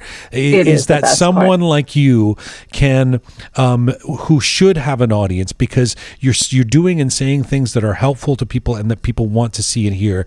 You can have a platform now that you would not only would you have to like audition for, or try and you know, or somebody would have to, you know, sort of make you a kingmaker and it to, for you to have that platform, but you wouldn't even necessarily be able to do it in such an organic way. You know, it, it, yes. it would be be micromanaged, like I said. You know, I mean, there'd be some network, you know, doing focus groups on what you should be, what what the what the topic should be. You know, so it's amazing. And you know. I'm sorry to cut you off, Jian, but no, you know the ahead. conversations with Mahsa and I actually the first time I remember having a car talk with Mahsa, which happened again very organically. We were at a restaurant and she said something to me which I'd never known. I said, Mahsa, we're going to go in the car and you're going to repeat what you just told me because it was shocking. And I'd known her for a while, but what I didn't know is she had been engaged four times and married three times. She's on her third husband. And she was unapologetic and very proud of her experience. And she shared this experience in the most beautiful, unapologetic, humorous way possible. And, you know, that stigma of divorce in our culture it was just the, a woman coming out and standing in her power and saying, Yes, I've been married three times. And guess what? Anything in life that you do, they encourage you to do it over and over again. And they encourage you to fail at it. And they say, get up and do it again. But how come we only can be married once and we get judged for it if we get divorced? Hmm. You know? And she came and said this, and I thought this was powerful. This is what I want my Iranian audience to hear. And it's not about, you know, my page, just like po- the podcast that you have, Jian, is it's a connective tissue between all yes, Iranians. Yes. You know, the Iran inside Iran, outside of Iran. It's not about people in Iran. It's it's about everybody. And I wanted women to hear this because we're constantly shamed for everything that we do. And so these are the kind of subjects that I wanted to talk about in in a very simple way. Not even i don't want to have some esoteric language. I don't want to be complicated. I want to make it funny and i want to make it simple but get the point across. And what have you learned about people? I mean if you can uh, it, obviously this is an educational journey for you too. What have you learned about people mm-hmm. by starting this channel?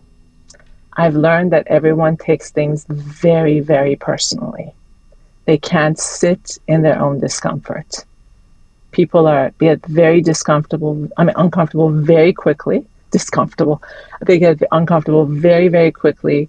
And us Iranians, the amount of, um, again, we shame a lot. When we go into that uncomfortable mode, we turn back and shame other people. I've learned that um, we are really good at giving a lot of love, but also we, we shame each other quite a bit. I've also learned that people really struggle with the concept of being alone. Hmm. Um, How did you learn that? Quite a bit. Uh, you know, I get the DMs that I get. You know, people are constantly wanting to find belonging outside of themselves. Hmm. We've never been taught that in order to, you know, truly belong, we gotta, you know, you, you gotta, you gotta become friends with yourself. You gotta make friends with yourself. You're your only true love and connection. And so people have a really difficult time. So they find it through, you know, and, and you know, we talk about dating a lot. I start by talking, you know, about relationships and dating because that's actually a way to get to know ourselves better. Yeah. You know, when when you're in that kind of a situation, that actually forces you become so vulnerable. It forces you to look within it's an opportunity, it's an invitation for you to look within and try to get to know yourself better. We had, um, do, you, do you know who Tina Parsa, Tina Parsa Mand is? She does a. Unfortunately, not. I don't. She does a. She does an Instagram show called Insight with Tina Parsa. But anyway, she's a mm-hmm. she's a clinical psychologist. She's living in Tehran now, and okay. uh, you, know we hear so much about what's happening in Iran. You know the Jang and like the, the, the explosions and assassinations and you know economic strife and mm-hmm. and and COVID and what and uh, and I asked her well, what's the number one thing that people come to you for as a psychologist as a therapist and she said relationships. Relationships. Yeah relationships. That's it. That's all people want to talk about. In fact, you know, I'm not a relationship advisor. That's not what I. I've been married for as long as I remember. I haven't been in the dating world. I'm not here to. But what? But the reason we talk about relationships a lot on our on my page, we at SA Masana talk about, is because it's actually the first step to getting to know yourself. It's always like someone else instigates that for you to kind of look within because my page is really about more like self fairness and self compassion. It's mm-hmm, about mm-hmm. this getting to know oneself. It's not really about finding happiness with another person. If you if you if you're happy, then you can share your happiness with another person. But another person is not going to bring happiness to you. It's going to be temporary if you're not happy with who you are and your circumstances exactly as they are. But it can be so good for a temporary while when they bring yeah, happiness. It is. it is. It, it is. It is really better than any drug. It really is. But but it's short lived. It really yes, is. If you're not, you. I got you. If you're not rooted in yourself, it's just temporary. It's like any other distraction, Jian. It really is. Yeah.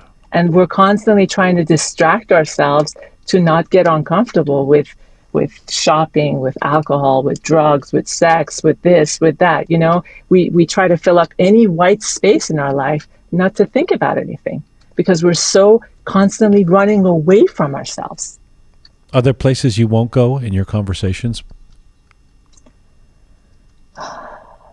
I mean, you don't do anything. I'm, I'm not talking about like offensive, no, no, no, like you know, racist or something. I'm just saying, is there some is there some kind of content that you just kind of think I, I don't want? I don't want. There's there. a lot of content. Uh, you know, listen. At the end of the day, I'm a very conservative Persian girl.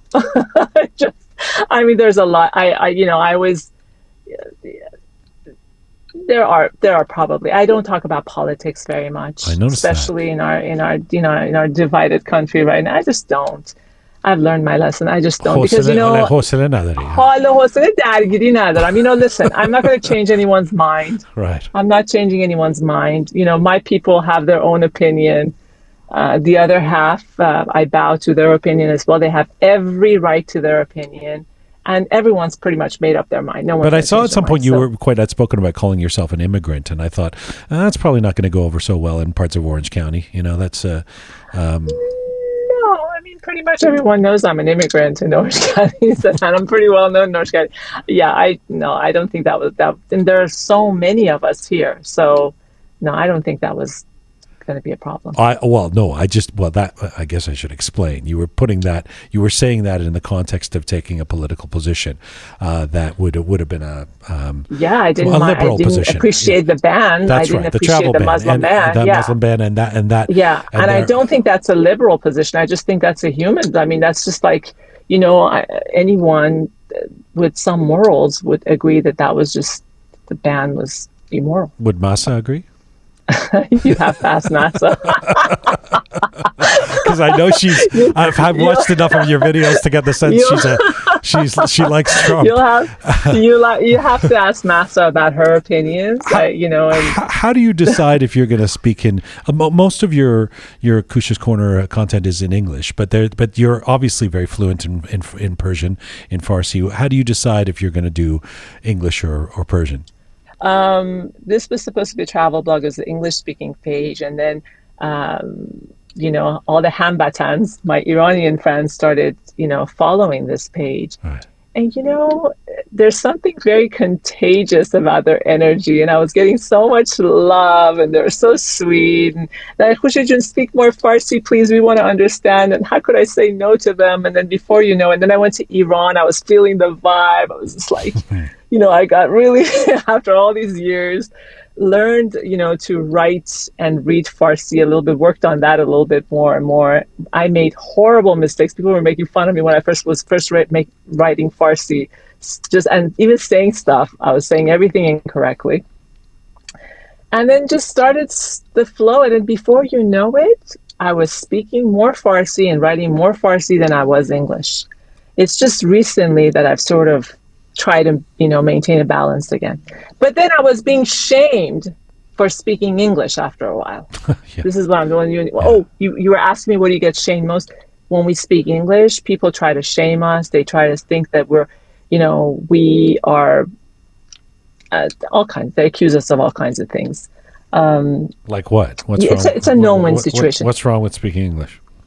Um, okay, so when I'm speaking Farsi, the Iranians here they think you're sort of fobby, and you know, my my my longtime friends would snobbishly say, "Well, you know, I, I would read your content, but it's in Farsi, and I I have trouble reading Farsi," as if like they were born in Paris and moved here like you know like 80 years ago. So there was that they, they would snub me a little bit when I would speak English. uh, You know, all the Iranians would think that I'm just. Um, trying to get away from my culture and pretend.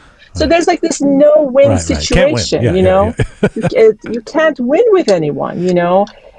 I would listen to Persian music, and my friends here would be like, "Ugh," you know, they have a word for that. I know Shaya knows this word. Um, you, know, oh, she lis- she's so Dutchy. She listens to like Persian Javad? music, you know. Javad, exactly. I wouldn't want to say it. also a word that I don't think there's an English equivalent to why did you want to say that? It's not a dirty word, is it? I don't know. No, yeah. but you know, oh, you know, if I listen, you know, but but that's part of me. I enjoy it. I'm just, you know, I when I listen to Persian music, it just there's something that speaks to me. I love that. You know? so, you know, there's just so much judgment. You can, know, can, can I that's why I say I'm a misfit. Can I tell you the best thing? Uh, one of the one of my favorite things doing Rook is getting messages or emails Mm-hmm. or um, people commenting who are listening in Iran. Uh, it Mm-hmm. just, I don't know why. I, I, I do know why. I mean, it's it's a I because you really get the sense of the that the world isn't as big as you, you know it needs to be, right? It, it's it, or, Mm-hmm. or or that it has been, uh, and that how that connective tissue, that commonality. It just I get a buzz out of it. I I, I have to Mm-hmm. imagine you have a lot of people in Iran now following you. Yeah. I do. I think about 30% of my audience are people inside of Iran. And, you know, the cool thing is, you know, people, and those are the people that are very opinionated. You know, if you look at my comment section, it's all in Farsi. It's because those are the very people that are, you know, making their opinions known. I think maybe part of it is because Instagram is really the only social media platform right now in Iran. So there's a lot more, you know, they're all on there. Maybe here, you know, people watch your stories or they like, you know, they see your posts. They don't, they're very indifferent. They don't say anything. They're actively watching, but they don't comment. But Iranians in Iran, they will make themselves heard. Interesting. You know, yeah. So they give you a lot of love. They give you a lot of, you know, whatever. Mostly love. I get a lot of love on my page. I get a lot of love. I got to tell you, it's a it's a loving you page. do. It's all you do. I see positive. that. I see that. People Yeah. are Yeah. big fans of you and big fans of what you do. And I'm, I have to say, first of all, I'm starting to, uh, dam. I'm I'm like, you, you, you're, you, poor you, you're sitting in a car. Uh, uh, di- have you opened the window a little bit or something? Like, I mean, don't, Don't you worry suffocate. about me. I'm all set. I have my coffee. I have my air conditioner. I'm I'm a pro at this. well, you're not idling. That's bad for the environment, you know. Uh, uh, so I, I won't keep you forever. It's it has been such a, a a joy to speak to you. Really, truly, I've been looking forward to this. There's something that um, you know. I know you've dealt with um, difficult times in your life. You've you've intimated it a few times through this interview where you said, you know, I I, I need to heal. I went through this period, etc. Uh, you wrote something in in April 2017 uh, on one of your platforms that I, I jotted down. I think you were speaking to or of your son, and you said, "I hope I can teach him to see that it is necessary to let things go." Simply for the reason that they are heavy. So let them go. Let go of them and tie no weights to your ankles. I hope I can learn this myself. Mm-hmm. I love that, what you wrote there. I, I want you to tell me, if you can, what inspired you to write that or what that means to you today. Hanging on to stories we make up in our head that weigh us down. Hanging on to stories from the past and hanging on to stories from our envisioned future that really weigh us down. When practicing presence is really practicing self compassion. Just being in this moment, just now, letting go of all expectations, all the weight, everything that's just pulling us down. And I keep practicing that every single moment to be a little bit more present. Meditation is a huge part of my life. Um, and self compassion. Every time I'm hard on myself, every time I have that heavy weight, to come back and talk in a very loving way to myself and just tell myself, listen, you're imperfect, but you're enough. Let go of the story. Let it go. And I'm assuming let go of things from your past that made you angry or that um, people that you've been angry at or um, that kind of weight that you've carried. Coming, yeah, coming to peace with it, befriending it, um, uh, forgiving it, but also forgiving the parts they can't forgive yet. If that makes sense.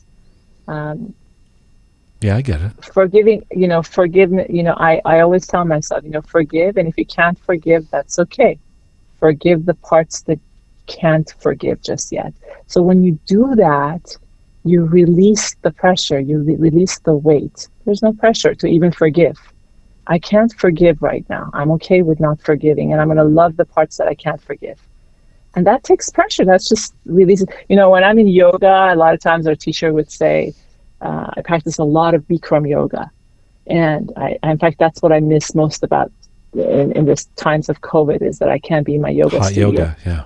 Hot yoga, seven days a week. Wow. And so one of the yeah, one of the things, and that was therapy. That's that's cheap therapy right there is hot yoga. Um, but when I was in there, in that, in the midst of that heat, you know, and, and this is the difference between Bikram yoga and regular yoga. You know, in Bikram yoga, you're in intense heat.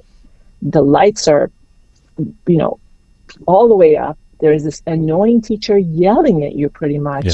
To do these poses yeah. for yeah. like an any you know an hour and a half these 26 poses Yeah. versus regular yoga where you go in they're playing some beautiful music and everything is ideal and everything's really supposed to sort of stroke your ego in a way right so in regular yoga you know you come out and there's incense there's music you come out relax and then there's a car that pulls over right when you're driving out and pulls in front of you and you forget all that and you start honking. I was and, wondering you know, where you're going. You lose Yeah, all your yeah. peace. Yeah. And yeah. and then there's Bikram yoga, right? There's like the lights are on, the annoying teacher is shouting at you, there's intense heat, and you learn to become comfortable in your discomfort. Hmm. So if you can become comfortable in that situation, you can become comfortable anywhere. So when you're in that parking lot and the car pulls in front of you and they honk and they give you the middle finger, guess what? You look at them, you're like, Namaste. I've I was just been I've been through worse.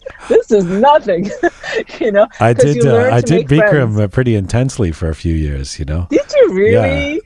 دیگه خسته شدم. حوصله ندارم دیگه. برم اونجا عرق و دیگه enough already. No then this would be a good interview if I told you what Bikram himself said to me one time. Oh boy. But but uh, but because everyone was like how could you practice Bikram? And I said Bikram is actually you know I, it's one of the best gifts of my life. Mm. Bikram yoga was one of the best gifts that life could have thrown my way.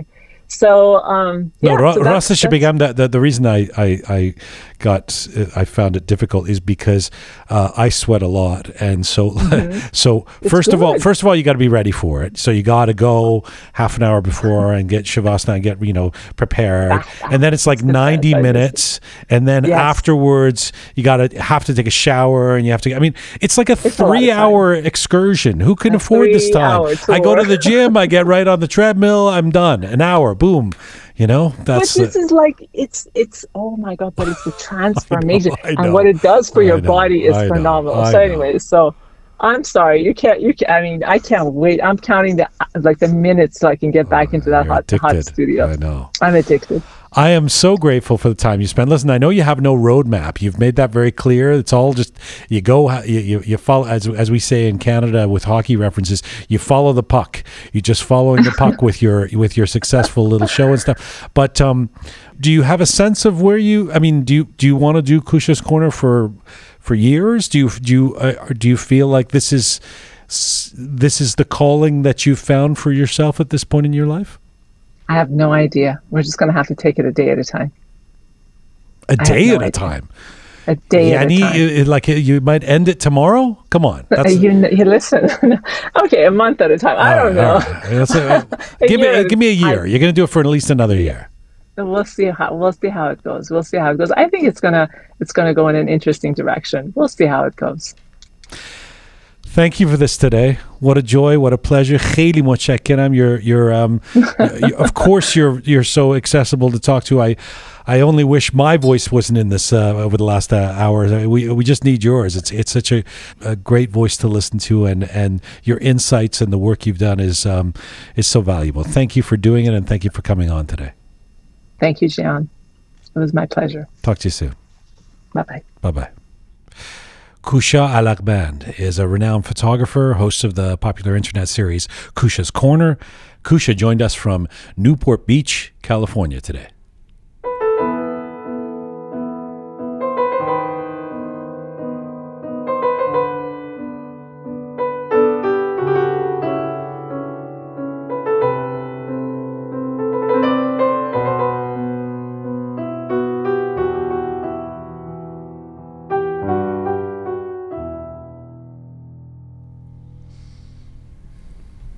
Was a fun conversation. That went in a number of different directions. I knew she would be accessible to to speak to, but and she certainly was. That was uh, um, that was great. Uh, Captain Reza, Groovy Shaya, the fabulous Keon have their mics back on. Hello. Hi. Kusha, she's a she's a character. I liked her. Yeah. you know what it is? Certainly I'm, a character. I'm always interested to hear how other Iranians immigrated to you know the n- new homes and how they made how they built their life. So it's it's always nice to hear different perspectives from that. She has certainly done, you know, when, when you clearly an A-type personality Mm. who's, and she said perfectionist and all that. And um, I, I would only guess her parents are very proud of her, no Of doubt, course. you know, uh, uh, for the, the kind of success that she's had. Captain Reza, Yeah, I like what she when she was talking about being a misfit and and really like her perspective on nobody really fits in. Everybody's just shifting Everyone's a around. misfit. I love that. everyone Yeah, is a yeah. misfit. It, it was it was beautiful. I loved it. She, it was a I I truth be told, going into the interview, I didn't know what to expect, and I didn't think that I would. It would be my cup of tea, really, because our target demographic probably is different. But I really enjoyed it. I really, truly enjoyed it. Yeah, she was. She had a different perspective. Her Fresh. target demographic is not captains. Uh, so, you know. Yeah, As a fifty-year-old captain. men. As a Captain captain of of misfits. That's right, Captain of Misfits. Uh, Shaya? Um, Shaya June? Aziza. I really like the uh, the interview, and al- also I, I, I really like that point that you brought up about the um, for for for modern technology Yes. that we can use them in a in a good way to you know uh, for example 10 years ago it it, it was Yes, impossible yes. to Mm. ha- She's reaching people and, and resonating with folks in, in uh, on platforms that didn't exist and, and wouldn't and she wouldn't have been able to use Yeah. uh, 20 years ago for sure. And so people would be missing out on what they're loving so much about uh, Kusha. Yes. Yeah. and also I have a question from you uh, Jian yes, Shaya.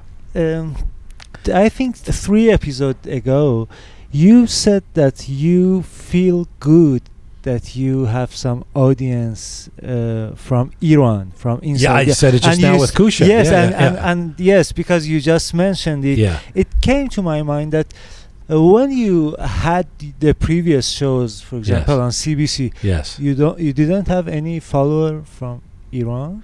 Um, yes, but not really. I mean, it, they, they were um, as successful as the previous shows I had on big networks were. They actually were not as the audience was nowhere near as diverse or international.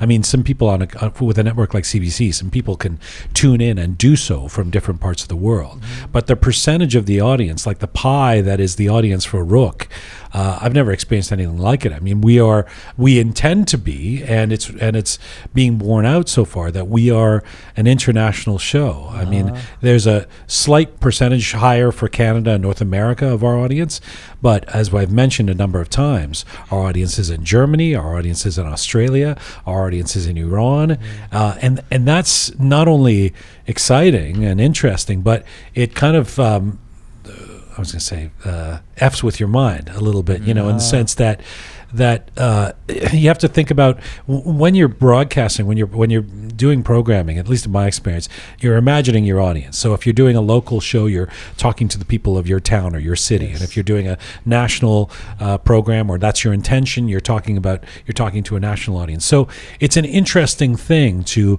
be imagining an international audience with every question, with every comment, with every idea, with every little talk that we have here to be going, "Uh, how's this going down in Germany? What's an Australian person Yes. going to invest? i i- you know, is this interesting to someone in in uh, the Canadian West and also somebody who's listening in the UK?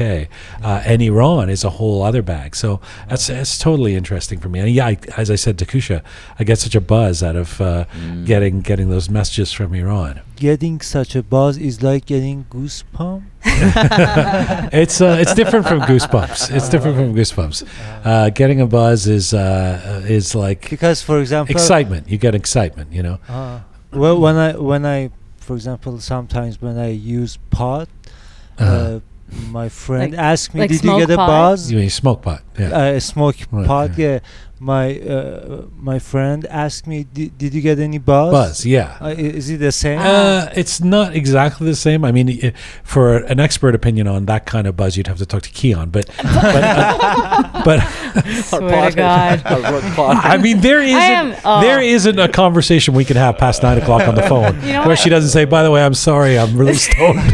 There's only one week out of every month, Jian. You know that week where I, I'm. I need to be. Uh, So, uh, um, uh, no, imagine this, Shia. Imagine that uh, somebody, uh, somebody you're very attracted to, Uh-huh. that you're, uh, you know, and that you've just met, and that you're really kind of excited about. You wonder where it's going. You keep looking at pictures of the person. You're really, you know, super excited, right? Uh-huh. And then you get a message from them, a really good message from them. That buzz, that's the buzz you get from that is the same buzz I'm talking about. it. You get a little, you know, Yes, little tingle, com- little excitement. but you right? also get goosebumps in that situation. I think when Sh- Shai was saying you get a goosebump, Just which, one. which just one. Bing. Hard to identify where on the body, well, but uh, in that case, you do get one goosebump anyway. That's too far, too far. oh dear, really, really. Look at Uh, Okay. time for letters. It is. Uh, it's Thursday. The gang is here. It is time for letters of the week.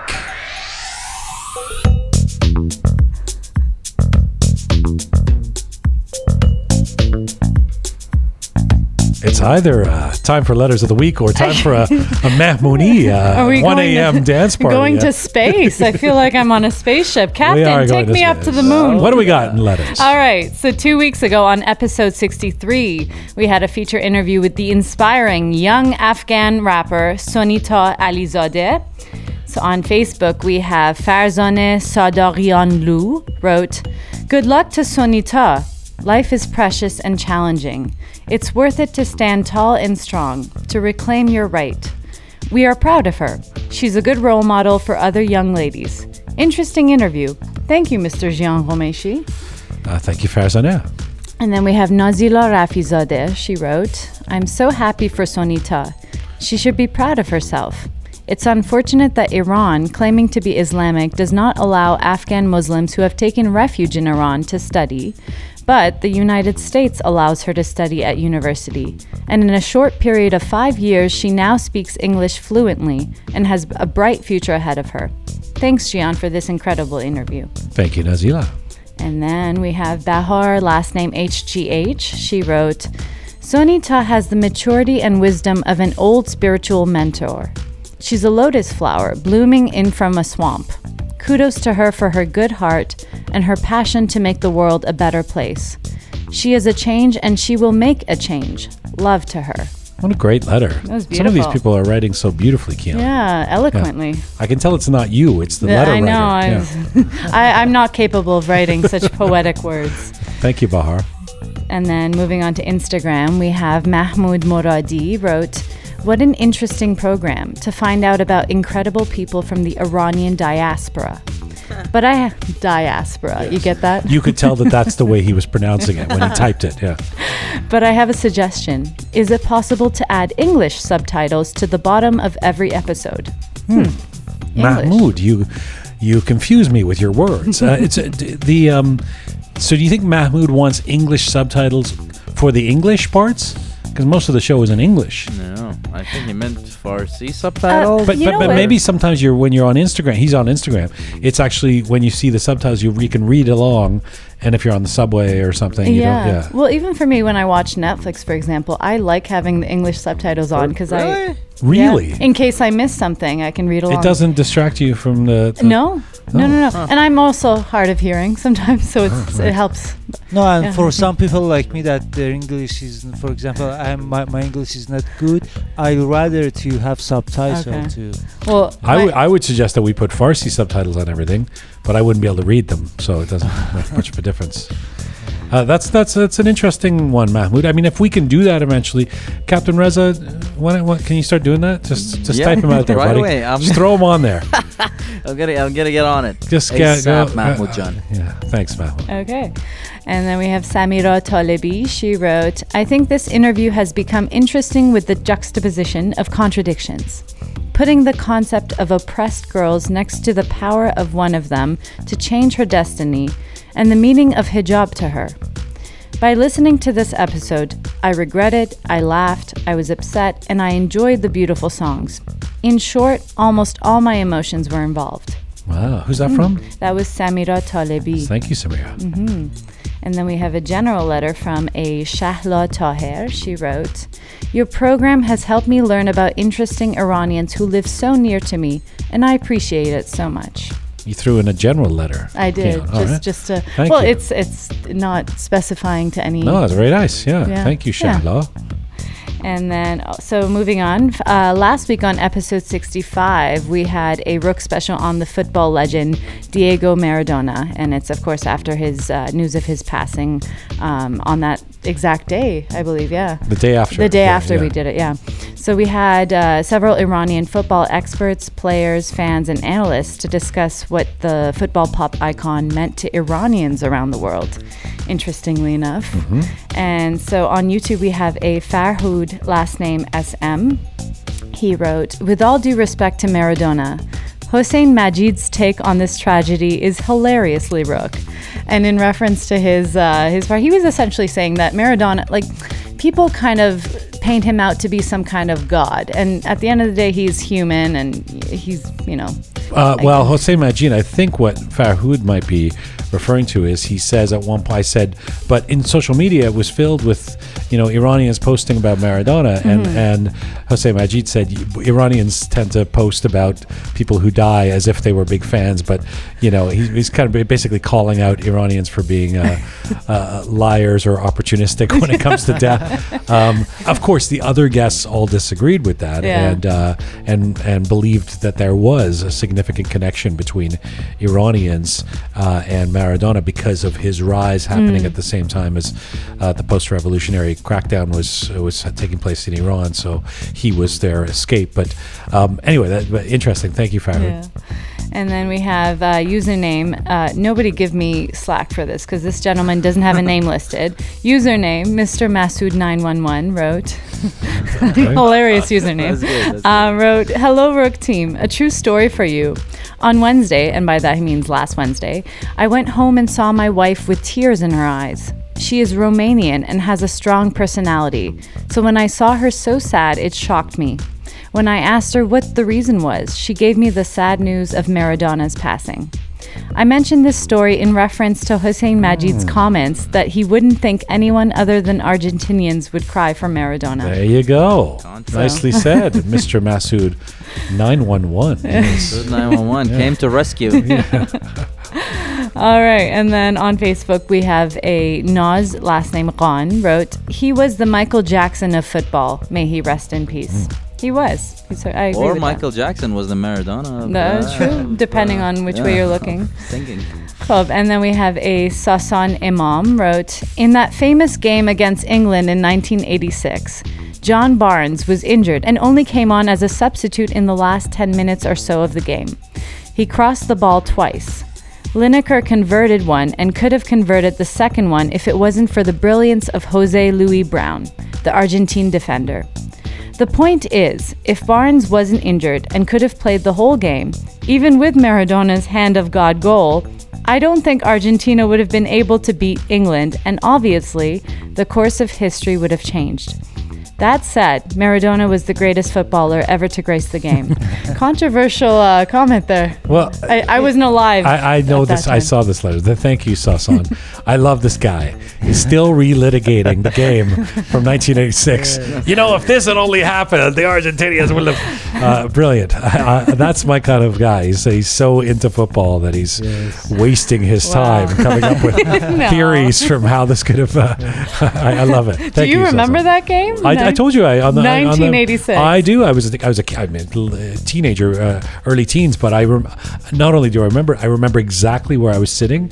I was sitting with my friend Murray, and I remember watching that game because, of course, I was an England supporter, and Yeah. we knew of Maradona. No, I, I remember It's it incredible. very well. Yeah, yeah. Wow.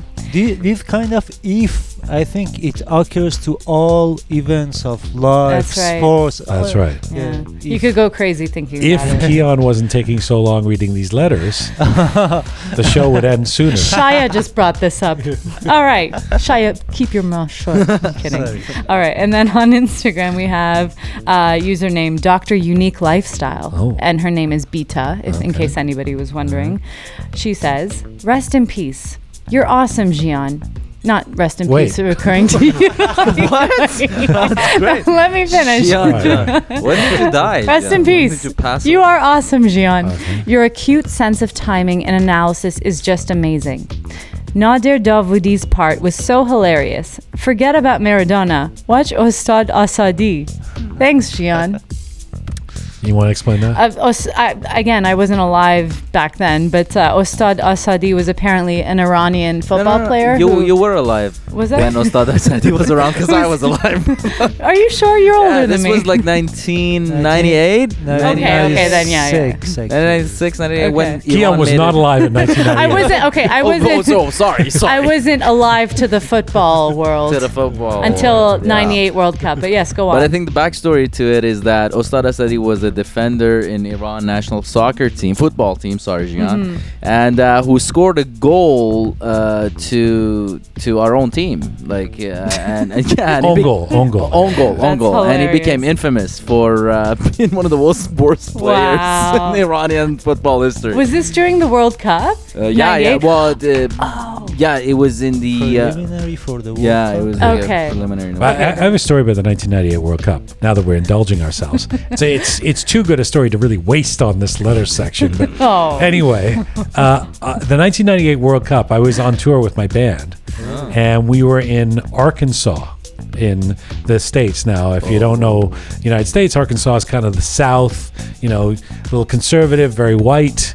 We were playing a gig in Fort Smith, Arkansas, and it was the day. I think we had day off the day after. I think it was, and it was the game between Iran and the ah, United States. where Iran in the, won. in the 1998 World Cup, and Iran ends up winning two to one, and I run out of the hotel, you know, cheering for, like on the streets of Arkansas. Oh no! You know, like ah, you know, God. and my bandmates and crew were just like, "Dude, what are you doing? You know, you're gonna get us killed." Uh, they would have probably labeled you a terrorist back fun. then. A hundred percent. Oh, you I might mean, as well yell Allahu Akbar. Yeah. on the street. Arkansas, I'm telling you, I God love them, but yeah, no, we were. Uh, in fact, we that that gig I remember at, at, at in Fort Smith, Arkansas was a big outdoor gig, and we had this song where we uh, made fun of Rush Limbaugh, you know, the right wing radio host, and like literally half the audience walked out. They were so angry at us. I, I remember it well because I ended up writing about it, but uh, I no, I, it was a that whole Arkansas experience was Wow. yeah because they were just like, who are these guys making fun of Rush Limbaugh? So so uh, yeah, it was I was the lone Iranian in Arkansas in 1998 running around cheering for the victory. But I remember it was just such a huge deal, right? I mean, beating the U.S. and the World Cup. It was. I remember that game. It was a that? shifty game. Were you alive then? I was alive. That was I- 22 that- years that's, ago. That's when I first started watching football All right. because of my dad. But yeah, that was a shifty win on uh, Iran's part. What do you mean? It was. It was. It wasn't a clean win. Like it was Oh. just. Do you remember the goal? How dare you? You gotta put a negative spin on everything, Kian. No. Of course, it wasn't a clean win. from, from Keep my quiet. if- from my memory at least. Anyway, moving on. Back to the own goal. Um, well, uh, moving on. This week on episode 66, we commemorated the anniversary of the Aban protests and massacre in Iran last November. So um, on that episode, we had Nazanin Ansari. She's the editor of Kayhan London, Kayhan Life. Um, as well, freelance journalist Roshanak Astaraki and Stuart Williams from the Agence France Presse uh, on the show to share their views and insights on the situation in Iran one year later. So, um, on that very sad episode, uh, we had a, a few people write in. We have on YouTube Garshasp Nodan. Oh, Garshas yeah. is back. Yeah, Okay. yeah. yeah, Yeah, I always like reading his Yeah, comments. what does he have to say? he says, Good episode and great contributions by the two ladies. I cannot say the same about the British gentleman who sounded pretty clueless on the subject. I was waiting for it. Garshas, I was waiting throw for us it. a bone. Can't there just be one show that is? Yeah. And then he uh, makes a comment on uh, it was Melbourne, Melbourne, Mona Mo- from Melbourne. Mona from Melbourne. Yes. she uh, she was saying um, she made a reference to a Malik Oshara. Is that right? Malik and yeah. Oshara, Anyway, Bahar. so so Gashov says Malik Oshara is the nickname for the contemporary poet Mohammad Taqi Bahar. Malik means king here, and Malik Oshara would be translated to the king of poets. Ah, a Shai, can we just uh, run that by you? Is that correct? Is that correct? Yes, yes. All right. You know, I think uh, Garshas should uh, join the team. Should just come in here, do live like- critical commentary of everything we're doing. Uh, but I, I, I have a sense of, I have a, a keen sense of Garshasp's politics. Uh, given that he uh, liked those contributions and the ones he likes, he doesn't like. I get it. So anyway, th- thanks as ever. Keep writing it. We love it. We love it. So it goes against yours. Is that why you wouldn't be? Not at all. I, I have no politics. I'm a man of the people. Keon. Aha. Keon sure you are. Sure you are. Keon June. Well, moving on. Fa- uh, on Facebook, we have a Sohrab Abrari wrote, I love the fact that you guys go beyond just interviewing successful people. This episode was unique, and we need more and more episodes like this. This is the only way we can help Iranians who are suffering. Thanks to you and everyone who is running the show. Very well said. I agree That, with that, that. Mm-hmm. that means a lot, actually. We, we it's that these are difficult or weird decisions for us to make. I mean, who, what do we know? We're kind of going, uh, okay, we had uh, Reza Ronhani on, we had something about Maradona. Now we want to make sure to commemorate the one year anniversary of the, that these horrible events in Iran. So that it gets noticed by someone is is really appreciated. Thanks for writing that, Sohrab. Yes, thank you, Sohrab. And uh, it's about time for, you guessed it, the letter of the week.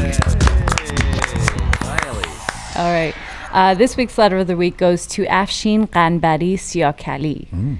He wrote, Thanks for the program, which was great as usual.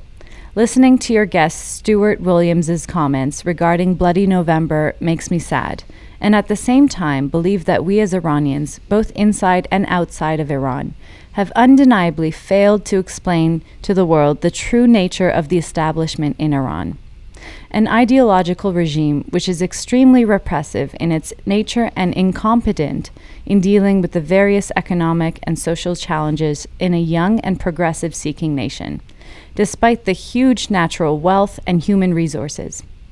The regime has never ever intended to provide prosperity and progress in Iran. Those who are in charge consider themselves as war conquerors, and as a result, their only goal is to plunder the land and keep the nation as slaves and hostages. Regrettably, this has been going on for the last 42 years.